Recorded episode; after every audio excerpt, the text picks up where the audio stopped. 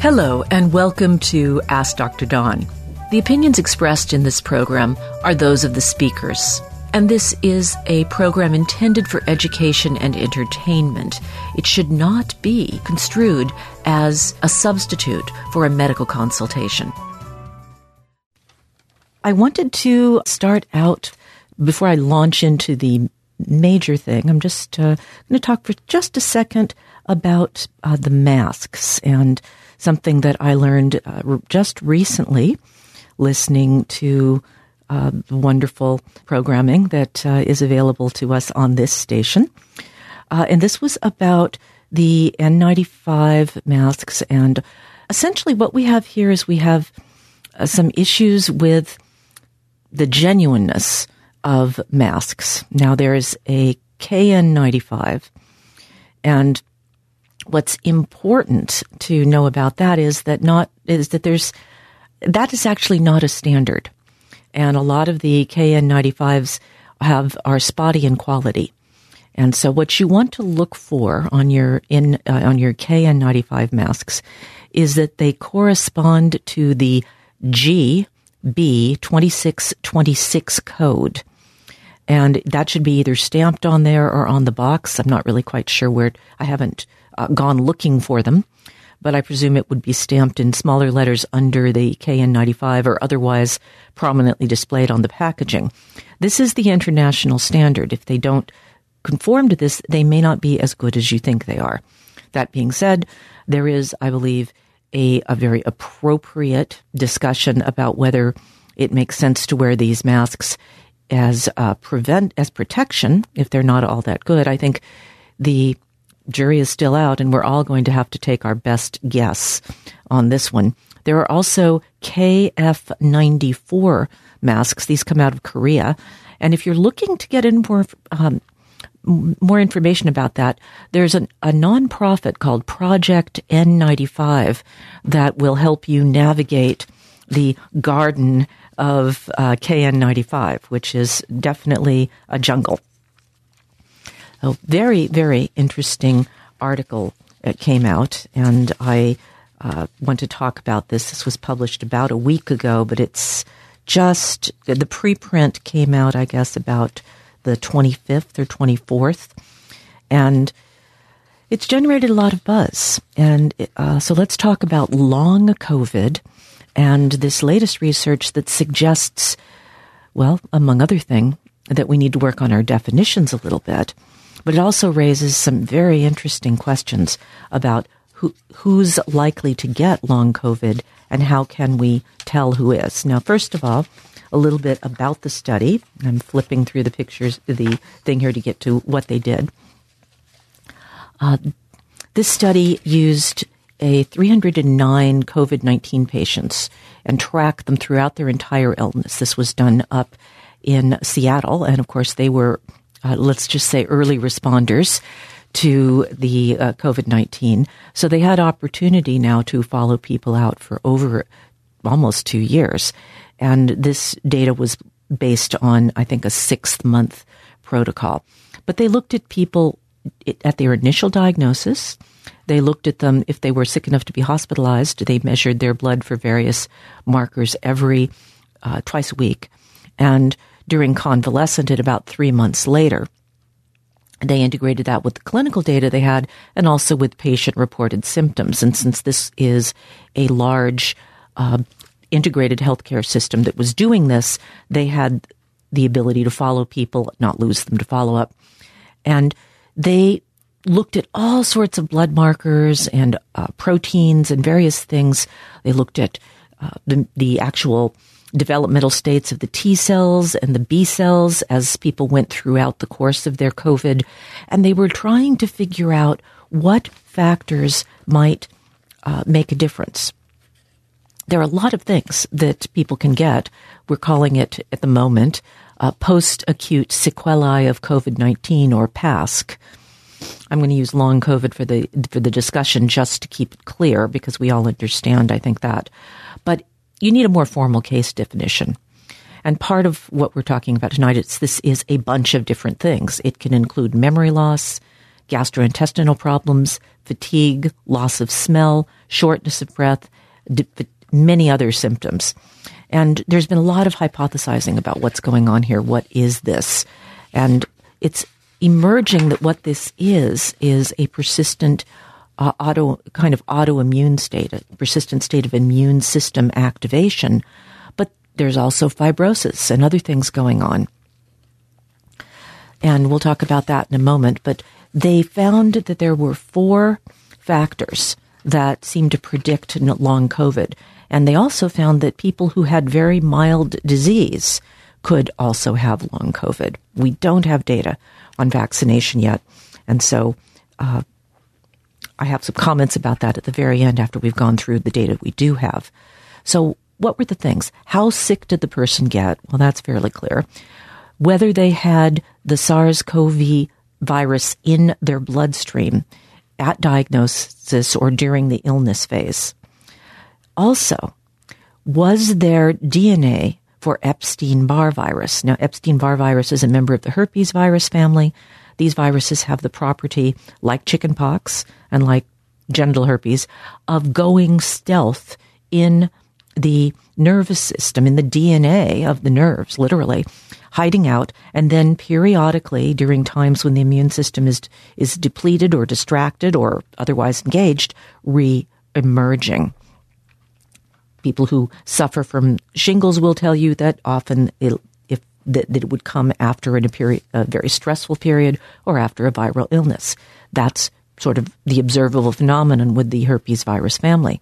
The fourth thing that they found was type 2 diabetes, which be- seemed to also predispose people to this uh, disease. And so the first group that I want to talk about uh, uh at length was the people who were reporting res- respiratory symptoms, respiratory type viral dry cough, uh, cough, nocturnal cough, things like that. People, uh, shortness of breath, those types of symptoms at three months after the initial diagnosis of COVID, COVID were associated with something rather interesting a low level of cortisol in their bloodstream, which is a hallmark of adrenal insufficiency. Effectively, you might say that COVID gave the, these individuals were uh, were showing a kind of adrenal fatigue, and they also noticed that uh, people would uh, who had problems with uh, neurological symptoms after COVID had elevated proteins that uh, are markers for a disrupted circadian rhythm cycle. So they essentially were jet lagged and having neurological func- function issues.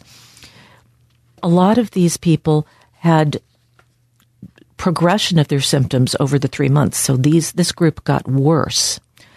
On the subject of the latent EBV, Epstein Barr virus is present, or antibodies to EBV are present in about 95% of the United States population. But when they looked for reactivation of the virus, in other words, viral DNA, not antibodies, they found that there was an, that that correlated with some substantial differences in how these people uh, had a higher probability for developing different types of long COVID. So they looked for EBV and they looked for another latent virus, cytomegalovirus, which is another one that can reactivate. And they did not find the cytomegalovirus. So this wasn't like an across the board reactivation. It was specific that they would find uh, EBV, and they found it in about 14% of the tested patients. And they found the SARS virus RNA in the blood of about 25%, and only a few people were positive for both. Now, memory long COVID was significantly associated with people who had both of them. So, if you had both high SARS and high EBV, you were much more likely to have memory issues at three months out. Uh, if you just had EBV, you might have memory issues, but you were very you were very specifically going to have fatigue.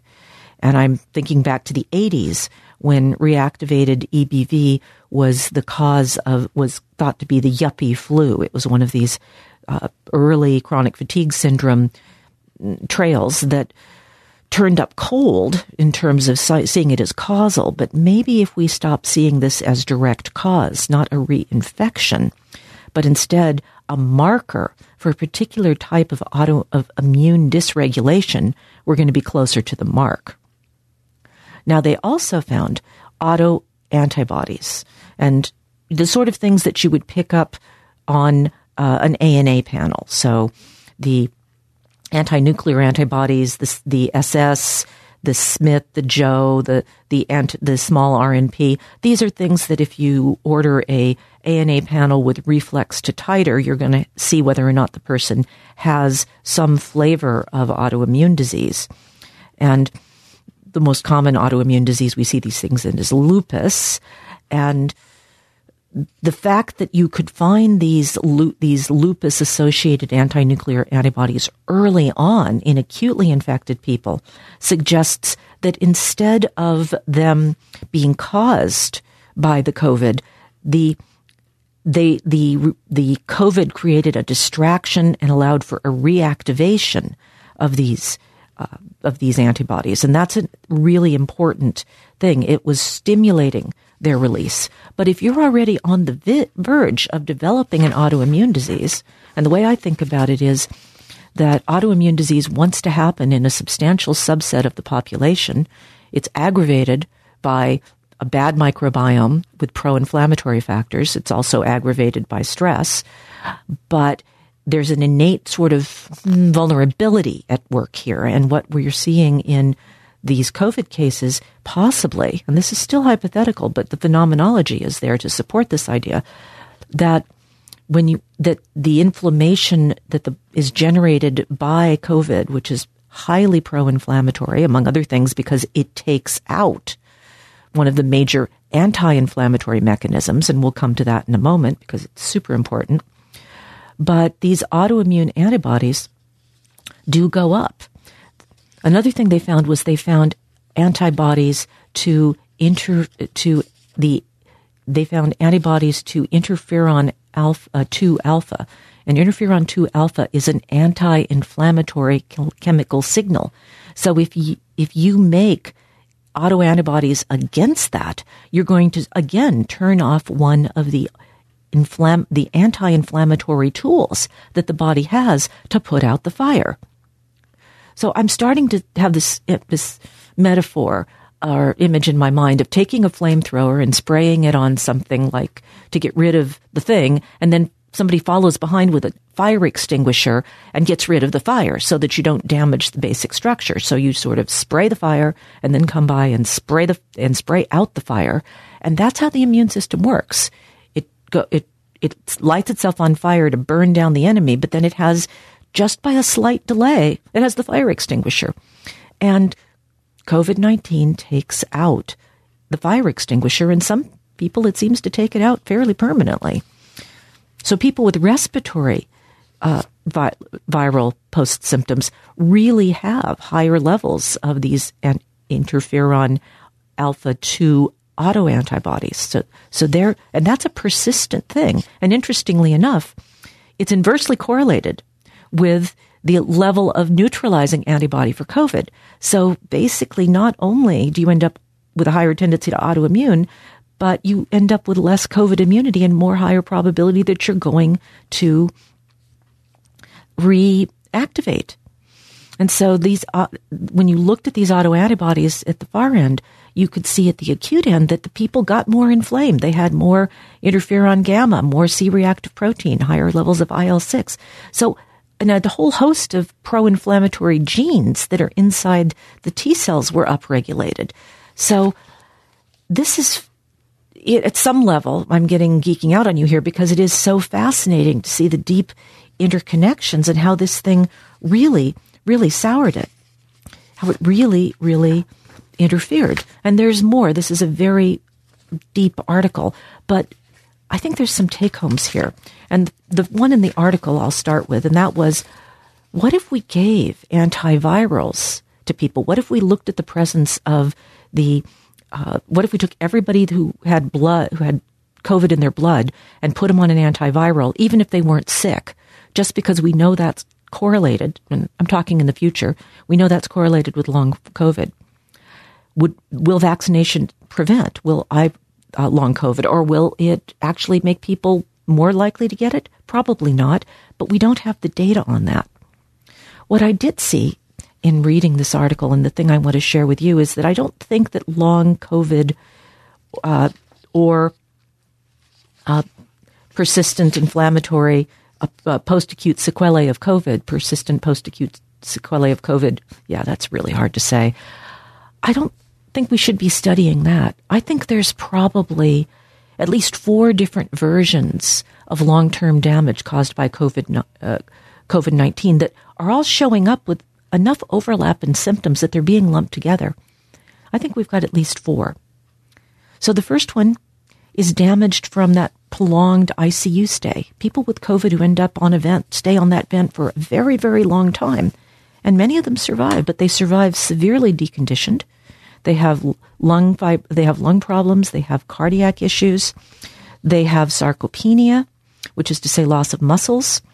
And the thing that COVID attaches to, right? That ACE2 uh, marker on the surface, you know, it's, it's called the, it's, co- it's called ACE2. They're calling it a cell surface receptor, calling it the COVID receptor, but it's not a COVID receptor. It's actually a functional enzyme system that cleaves angiotensin. And it cleaves angiotensin 2 into something that's anti-inflammatory and anti-fibrotic. And in fact, the there's tons of ACE2 in the lung for a reason. It's in there to prevent pulmonary hyper, uh, fibrosis after a lung infection. And if those levels are low, or if you make an experimental animal that doesn't have it, they have much more scarring if they get a, a lung infection like bronchitis or especially pneumonia. Another thing it does is control the blood pressure in the pulmonary arteries and in the capillary bed. There's a, a, mysterious disease called pulmonary hypertension, which is quite awful and very difficult to treat. And it's considered idiopathic. But one of the things we do know about it is that we can mimic it by taking out the ACE2 in the lungs of experimental animals. We get something that looks just like it. So we need to watch for the prolonged ICU stay people and for the people who had a lot of their ACE2, well, basically grabbed onto and destroyed. And it may take them years to build the levels back of this marker that isn't a marker. It's a functional enzyme adaptive system that's anti inflammatory. It's a fire extinguisher in my flamethrower and extinguisher model. The second long COVID we have to think about is embolic injury. That's your stroke, cardiac. I heard a story on the news today of a woman saying that her child lost one of his front teeth, light case of COVID, but he got a blood clot in the artery to the tooth, so the tooth died. And that's the sort of thing that may not show up for years and may never even be attributed to a mild case or a subclinical case. But certainly, brain damage, uh, multi infarcts, doing a small amount of uh, dementia, or a large amount of dementia, people uh, causing strokes. We certainly saw our fair share of that. And we also saw blood clots in the lungs, damaging the lung tissue. And then there's number three, the autoimmune. Losing those, losing that ACE2 and those factors, those angiotensin 1 to 7 breakdown products that actually serve an anti inflammatory uh, purpose. And now that anti interferon alpha that I just told you about, that also is going to cause an increased probability of autoimmune disease. And this autoimmune disease could have happened anyway. So this is a trigger, not a cause. Important distinction. But it's a, it, uh, it's a permitting factor. It's allowing something that was being held at bay to escape its chains and go active in the body. And the other one is the slow cortisol level, this adrenal fatigue. And as I look at this, as I said, I was reminded of the yuppie flu and what we in and, and also very similar to what people with quote unquote chronic Lyme disease get. You see these things. You see the autoimmune markers. You see the elevated levels of I, of uh, interleukin 6. You see these things in these individuals. They come in complaining of chronic fatigue and brain fog and you know, pain in their body and all sorts of, you know, gut problems. It's all sounds very, very diffuse inflammatory because it is. And we in functional medicine have known about and treated the symptoms, these, the symptoms of this, but also trying to get to the root and calm down the immune system. And we've made some really substantial progress. In a way, this is another COVID bonus. The amount of research money, dedication, also the fact that people are spreading around these preprints, which means that the field moves much further. People abandon lines of inquiry that have been refuted by other researchers and even it and follow up on the on the hot trails. This is like a worldwide or yes, a worldwide scientific manhunt to understand what the heck is going on. And when this many brilliant scientific minds put their full time energy to it and share their information, don't bother to, you know, register for patents and stuff, we can make some really amazing moonshot prog- progress. I don't know if you heard today, but uh, our our fearless leader Joe Biden announced a uh, moonshot against cancer, another moonshot project. There's going to be a cancer cabinet. There's a great excitement in the medical world to hear that maybe this incredibly intense scientific focus that I've just spent two minutes extolling could also be brought to bear on another major killer. And of course, let's address the funding, the disease inequity, the people who die of cancer unnecessarily because they didn't have access to screening, or they didn't have trust, or they didn't have outreach, or they simply didn't have money. We need to fix that. That's a great injustice. And, and I'm hoping that the war on cancer will address the root causes, which are environmental pollution, uh, diet, disease, treatable disease comorbidities, smoking.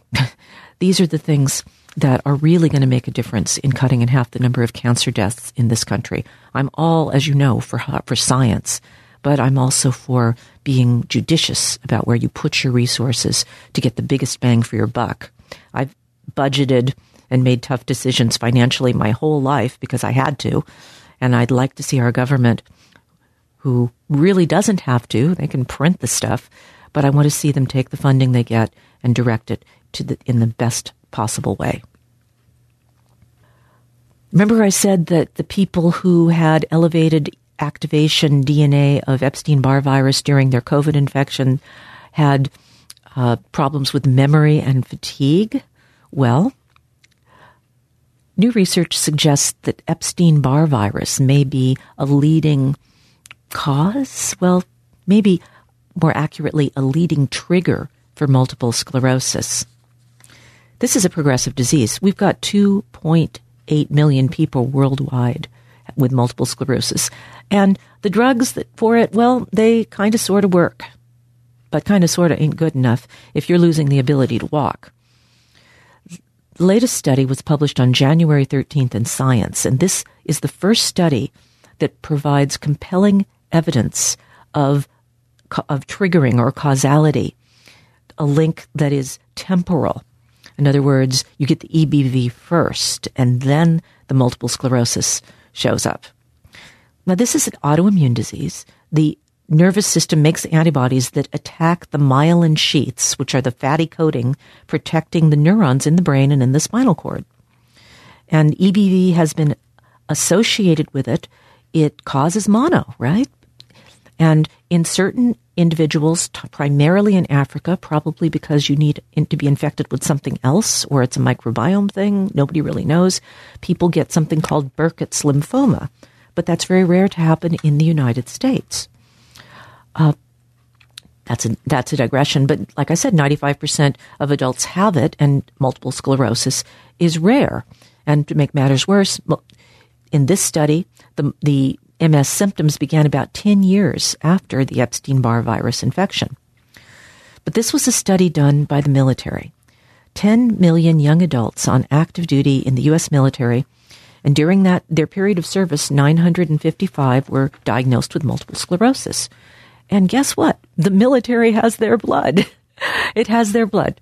It takes them twi- takes it twice a year, and uh, they went back into those blood samples and they determined the Epstein Barr virus status at the time the first sample was drawn.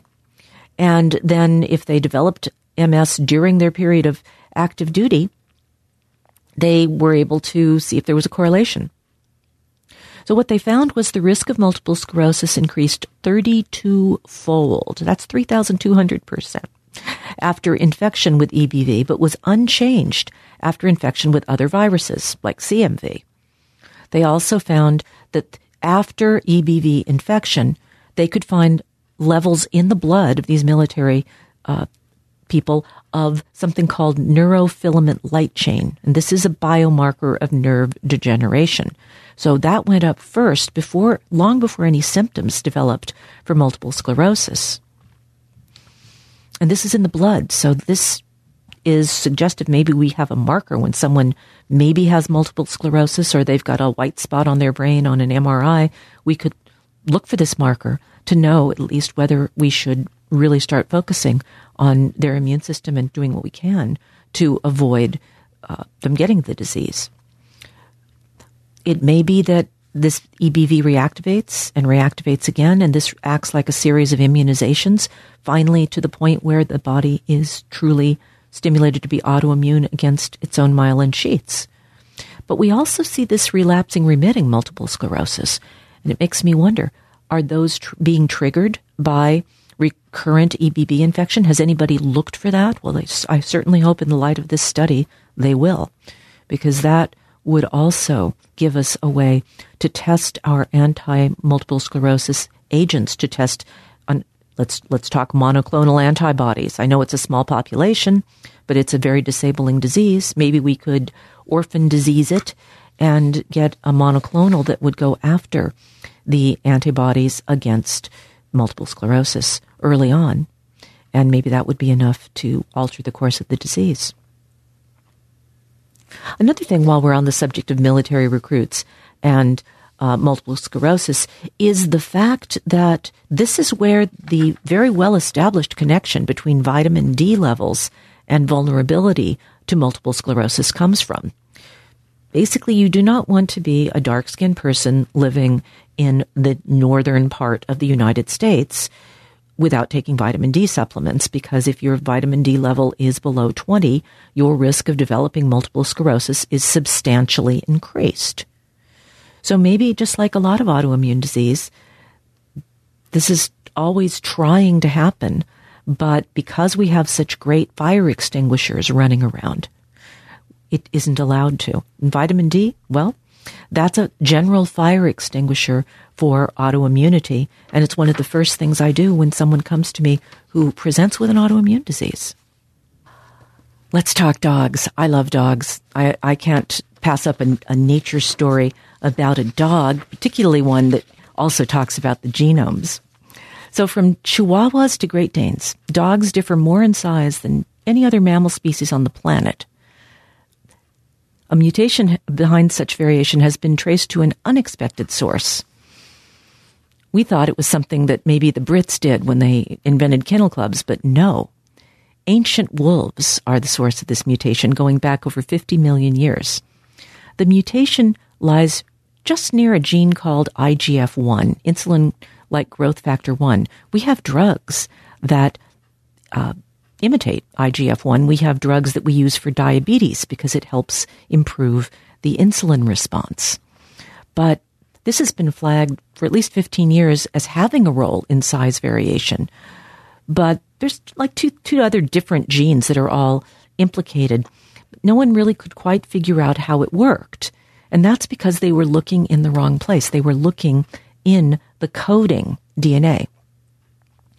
Now, we know that ancient dogs were domesticated from wolves about 30,000 years ago, and they differed in size from some extent, but not like now. We've got uh, some, the largest breeds are 40 times bigger than the smallest breeds.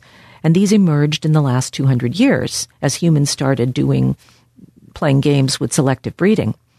But researchers at uh, INSERM University of Rennes in France um, analyzed the genes of more than 1,400 different canids, including ancient fossilized dogs, wolves, coyotes, and 230 modern dog breeds. And what they, it was not in the coding DNA. the difference between the that seemed to be most important for body size lies in a stretch of DNA that encodes a molecule called long non-coding RNA. So this is a gene controller bit of DNA, essentially a promoter gene.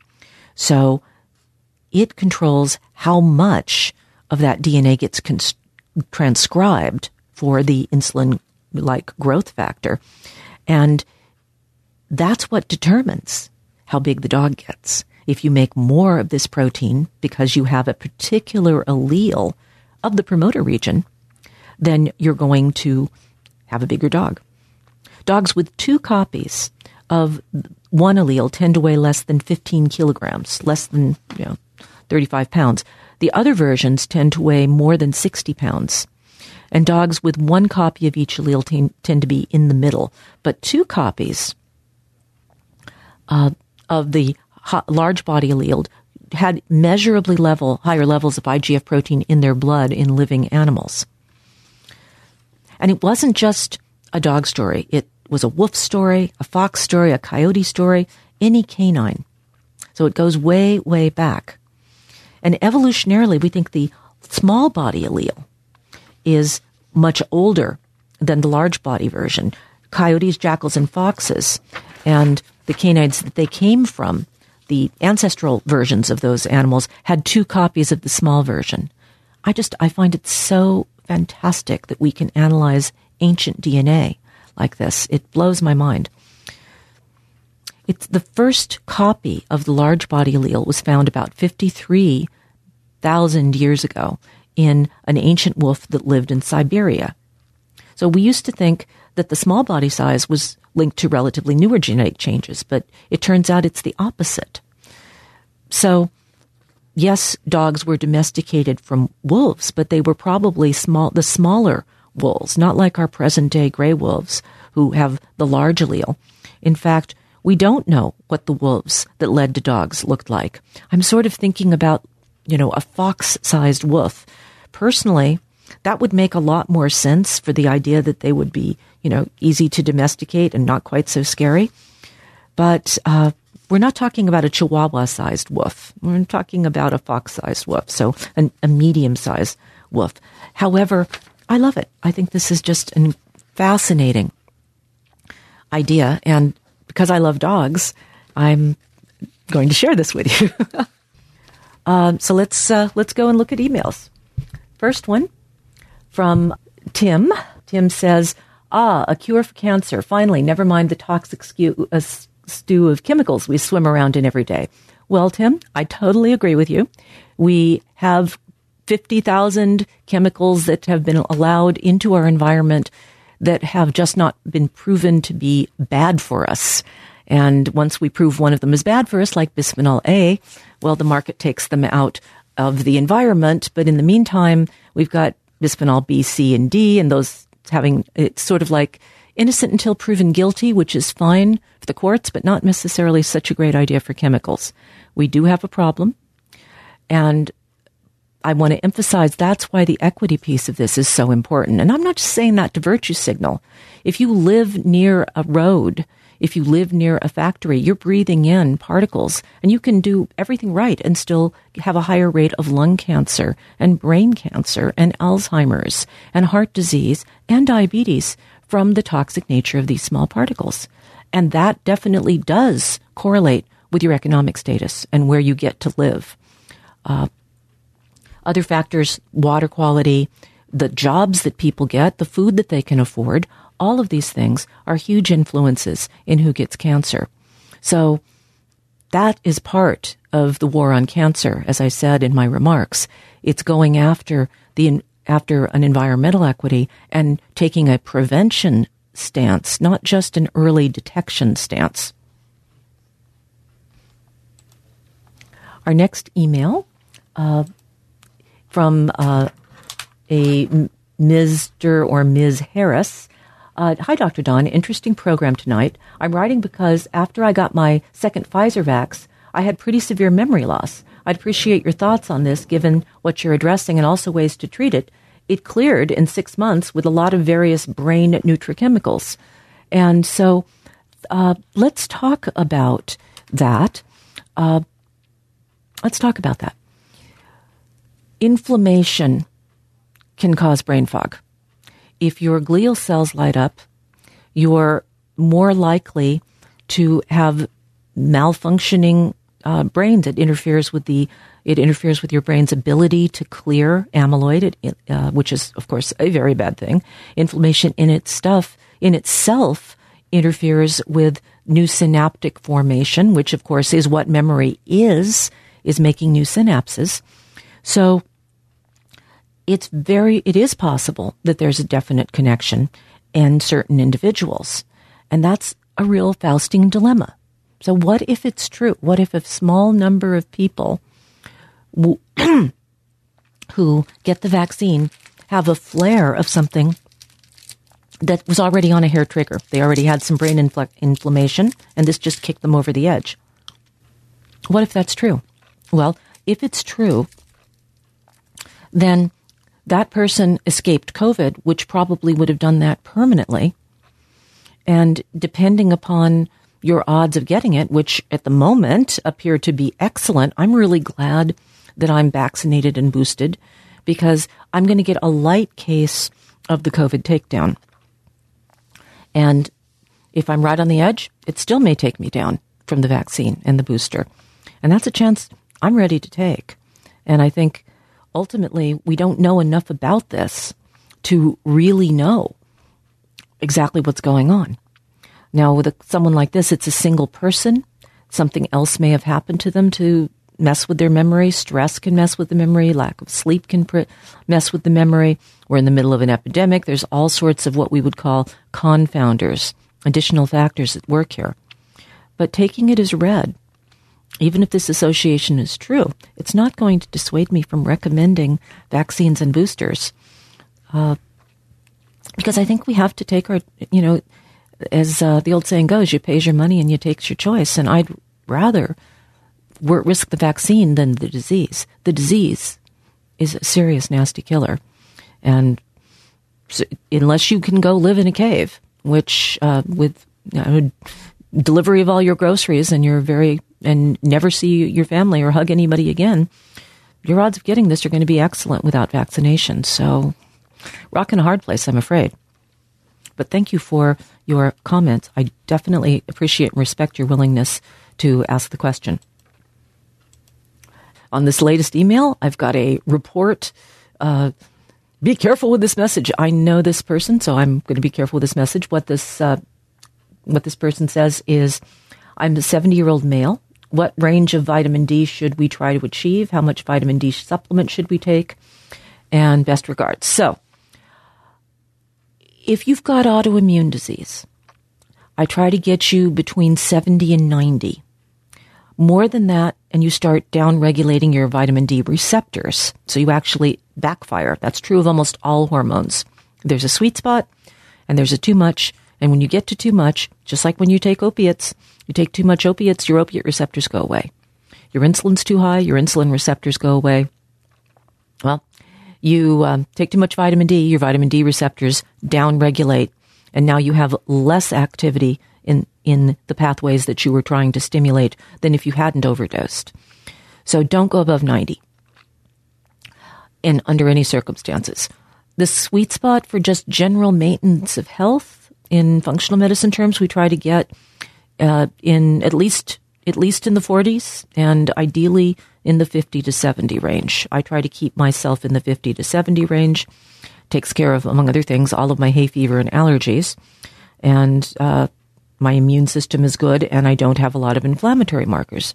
In the wintertime, before I started using vitamin D, and I'll give you the levels, the doses in a minute, I found it made, uh, I got lots of aches and pains and it turned out when I checked, yeah, my vitamin D level was 22. And uh, now it stays in this stays in the 70s and I just don't get those winter aches and pains and mood swings anymore. So for me, it's been really beneficial. I take 5,000 units a day. Studies have shown that levels in your bloodstream go up fairly slowly.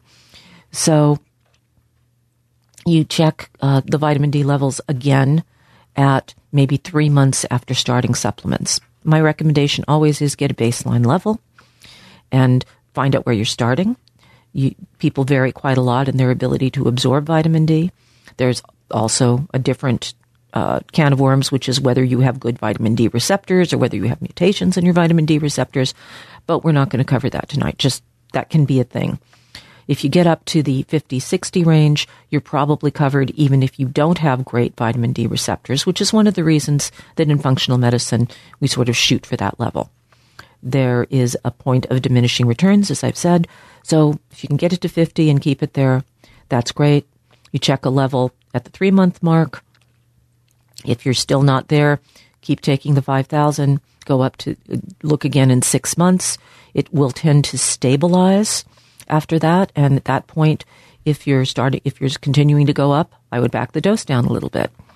Obviously, you, you can also raise vitamin D using tanning beds. You can raise vitamin D by just spending time out in the sun. But for those with ex, with lots of pigment, it, that doesn't work. And at least as far as the multiple sclerosis, there are no underlying protective factors. Interestingly enough, if you're a dark skinned individual and you have low vitamin D, you're not very likely to get osteoporosis. So there's some protective factor there that I, I don't think has been studied, or if it has, I haven't seen the paper. But it's a hormone. That's the thing. We call it vitamin D. It's a naturally occurring hormone that's made from cholesterol in the skin. It's not a vitamin in the sense that it's a it's a cofactor for an enzymatic reaction which is what all the other vitamins are. So, yeah, we we need to maybe think twice about our terminology, but I'm afraid it's too late. We all think of it as a vitamin, and that's as that's as far as we're going to get. I'm going to launch into something that'll probably take the rest of the program, and uh, it's about getting lost in the woods. So st- story starts about 30 years ago when a psychologist at uh, the University of Alberta named Ed Cornell uh, got a call from uh, some rangers who were looking for a kid who had wandered away from the campsite a few a few days earlier, and they'd been looking for uh, wayfinding behavior. People who get lost, how do they get lost? What routes do they take? And until that time, the, the, nobody had ever thought about how people got lost. And searches had always been some sort of search a grid, uh, move through a space, beat the bushes. And they wanted to bring science and behavioral science and st- statistics and probability into it and try to find people before it got too late. And the job of finding people is a psychological challenge because what's clear is that most lost people rarely do much to help themselves and they are likely to make things worse by continuing to move, which substantially reduces the chances of being found alive. Uh, let's see, in a review of more than 800 search and rescue cases from Nova Scotia, uh, Kenneth Hill, this was about 10 years ago, found only two people where, only two cases out of 800 where people stayed put. An 80 year old woman out picking apples and an 11 year old boy who'd taken a survival course. And the, the urge to move is innate when you're being afraid. And the fear of being lost is just as visceral as our response to snake. It's hardwired into the brain. You know, millions of years of evolution have said being lost is really bad. And that makes you terrified. Which, when fear kicks in, the frontal lobes stop working. Your executive functioning fails. You fail to notice landmarks. You forget to remember them. The hippocampus is offline, so you're not remembering that you've seen it before. You lose track of time. It's essentially a prolonged panic attack. And all of the cognitive functions you need for wayfinding disappear. This was a study done by uh, Charles Morgan, in Connecticut a few years ago. He took pilots and aircrew, put them in a mock um, prisoner of war camp, and then tested them. Their their working memory and their visual spatial processing went to just went to hell. They couldn't read maps. They couldn't do navigation tasks. They were performing at a level commonly seen in children under 10 because of the stress of the situation. And search and rescue parties will tell you they see people wandering in trance like, walking by the search parties, oblivious, uh, running off, having to be chased down and tackled because they're so confused. The records suggest that there are certain tendencies that are universal, certain things that we can do uh, and do do that can be weaponized, shall we say, in the search. There's things that are just sort of intuitive to how the human brain works. Let's talk about some some of them. We're all drawn to boundaries, like the edge of a field, a margin of a forest, a line of pylons, or the shore of, of a lake. Phase transitions, places that's where people are often often drawn to to stay. Most lost people who are found alive end up in a building or on what rescuers call a travel aid, which is a road or a track or an animal trail. And re- rescuers now go straight to those features, go to the animal trails, go to the tracks, go to the train tracks, because these are the most likely places that people will wander to and stay with. Another thing that they found are children are less likely to than adults to keep moving, which explains why 96% of children are found alive and only 73% of adults. Children with autism usually take risk in some kind of structure, with whether it's a bush or a shed. People with dementia, however, tend to head in a straight line. And solo male hikers, once lost, well, that's your worst one. They tend to travel much further than any other category of missing person. They just keep on walking. And they're strong. And they walk away from their rescuers. So different types of people get lost in different ways. And it's important to think about that as you're both putting together a rescue and also if you do get lost. Let's talk about children first. Uh, their major finding is that children, when left to roam by themselves, travel about 22% farther than anybody thinks they will and sometimes three or four times further. But how they travel is different than adults. They never travel directly. They wander, they dawdle, they get distracted, they take long, circuitous routes. Uh, they just kind of, they're almost out there doing free play, even when they know they're off the path. And so that changes when you're looking for a child, what you're going to do. So, how can you get found? if you get lost. This is probably when I think about getting lost in the weeds of a scientific paper or getting lost in the weeds of an argument. I think this is also good advice. The, the most important thing to do is to stop moving. Um, there was a pioneer of desert exploration in his memoir. His name is Ralph Bagnold, and he wrote in he was a North African explorer. So we're talking about you know Lawrence of Arabia type deserts. And when lost, he recalled being seized by an extraordinarily powerful impulse to carry on driving in any direction. It's the psychological effect was intense, and it's been the cause of nearly every desert disaster of recent years, he wrote. If one can stay still even for half an hour and have a meal or smoke a pipe, reason returns to work out the problem of location. Now, if you think no one is coming, your first strategy should be to try to retrace your steps after you've taken a break. This works with argument and intellectual problems as well. It requires patience, which is difficult when you're terrified. So you need to get unterrified. Do your deep breathing. Take some take some time. You there's no deadline here. So if you can't figure out which way you're heading, do what a toddler does pick a, do direction sampling. Pick a landmark, such as an outcropping or a large tree, and treat it as the hub of a wheel. Then walk out along the spokes of the wheel while keeping the hub in sight.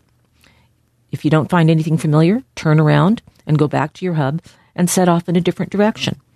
One o'clock, two o'clock, three o'clock, four o'clock, five o'clock, and so on. Just keep looking for something familiar. Another tactic is to climb a hill so you can more easily spot distant landmark. This is going to work if you have a map and know how to read it, but if you don't have a map, stay where you are. The best, I, I guess, the best uh, thing I would say, since you may be there for a day or two, is find a water source and stay there because that's also one of the things that rescuers now put at the top of the come and find me list. So, from dog DNA to the inner workings of COVID to robot surgery, and this is a breakthrough by all stretches of the imagination. A robot has performed laparoscopic surgery autonomously without any guidance of a human uh, by the human hand. A significant step in robotics. Uh, fully automated surgery is coming to a hospital near you. The device was described in uh, the January 26th issue of Science Robotic. That's called the Smart Tissue Autonomous Robot, or STAR. And by the way, I, I trained in surgery, and I will completely agree that one of the most difficult things to do in surgery is to reconnect properly two ends of an intestine. The star performed the procedure in four animals, pigs, as it happens, and it actually produced significantly better results than humans performing the same procedure. Now, I will add these were researchers, type humans, not surgeons who routinely do this surgery all the time and have gotten quite good at it. But the robot excelled at intestinal anastomosis, where you t- essentially take connect two ends of the intestine, and you have to do it very tightly with little tiny stitches, and you have to not puncture the intestine while you're doing it because if you do that, you will get a leak, which could cause bacteria to get into the uh, abdominal cavity and cause septic shock. So the robot's a vision guided system designed to suture soft tissue. What they did was essentially they the prototype comes from 2016, but the software wasn't ready, and they didn't have the machine learning. This new robot has enhanced autonomy, and it's got some special suturing tools and very very good visual processing. And because soft things move in the intestine, it has a novel control system that basically can change the surgical plan in real time. It's able to adapt and execute a plan with almost no human intervention. They aren't telling me exactly what they did do besides hit the on button, but we're getting very close to something that could be driven uh, remotely I've been watching a lot of Black Mirror lately. Just finishing up my binge. It's been a very, very erratic binge, but I'm done now. But the idea of a surgeon, an experienced surgeon, sitting in front of a panel of, uh, say, three or four or maybe 10 cameras, watching the robots at work in various locations belonging to you know whoever owns the equipment because it probably won't be the doctor uh, and simply you know stopping if an air, being there to kind of troubleshoot if the device gets into trouble. That almost seems like something that's going to inevitably happen. And uh, stay tuned because when it does, I'll be there to tell you all about it. Also, on the topic of robotics, uh, somebody's come up with a way of making artificial muscles out of biological pro- uh, proteins. And uh, they basically constructed a bimetallic strip. They used a natural protein called elastin, which turns into a uh, it's a polymer, so it can be of any length, just like a plastic. So they developed two elastin-like proteins. These can stretch or contract, um, and one of them responds to pH changes and gets shorter in response to a change in the pH of the fluid surrounding it. The other responds to changes in temperature. They combine these two together to create a bilayer. And this is just like the bimetallic strip in a thermostat or in a temperature switch. They can contract the muscle and turn that on and off with temperature changes. They then figured out how to get rhythmic contractions by putting it in uh, sodium sulfide as an energy reaction, and they set up an oscillating chemical reaction that changed the pH. Uh, at an equilibrium, the pH would go up and go down and go up and go down, and the material contracted autonomously in a cyclical manner, following the pH. They could also uh, switch the contractions on and off with temperature change. So if it got too hot, it stopped, and if it got too cold, it stopped. The sweet spot was about 20 degrees Celsius, body temperature, as it happens. You can see how that could be used to create internal devices and switches. And oh gosh, it's amazing to think of what the future holds. Well, that's about all for this week's podcast. Please go to AskDrDawn.com for news about our future plans, or follow my tweets at, at. For now, this is Dr. Dawn saying so long and stay healthy. Ask Dr. Dawn is brought to you by Jiva Media. Production and editing by Charles Mansky Music by John Scoville.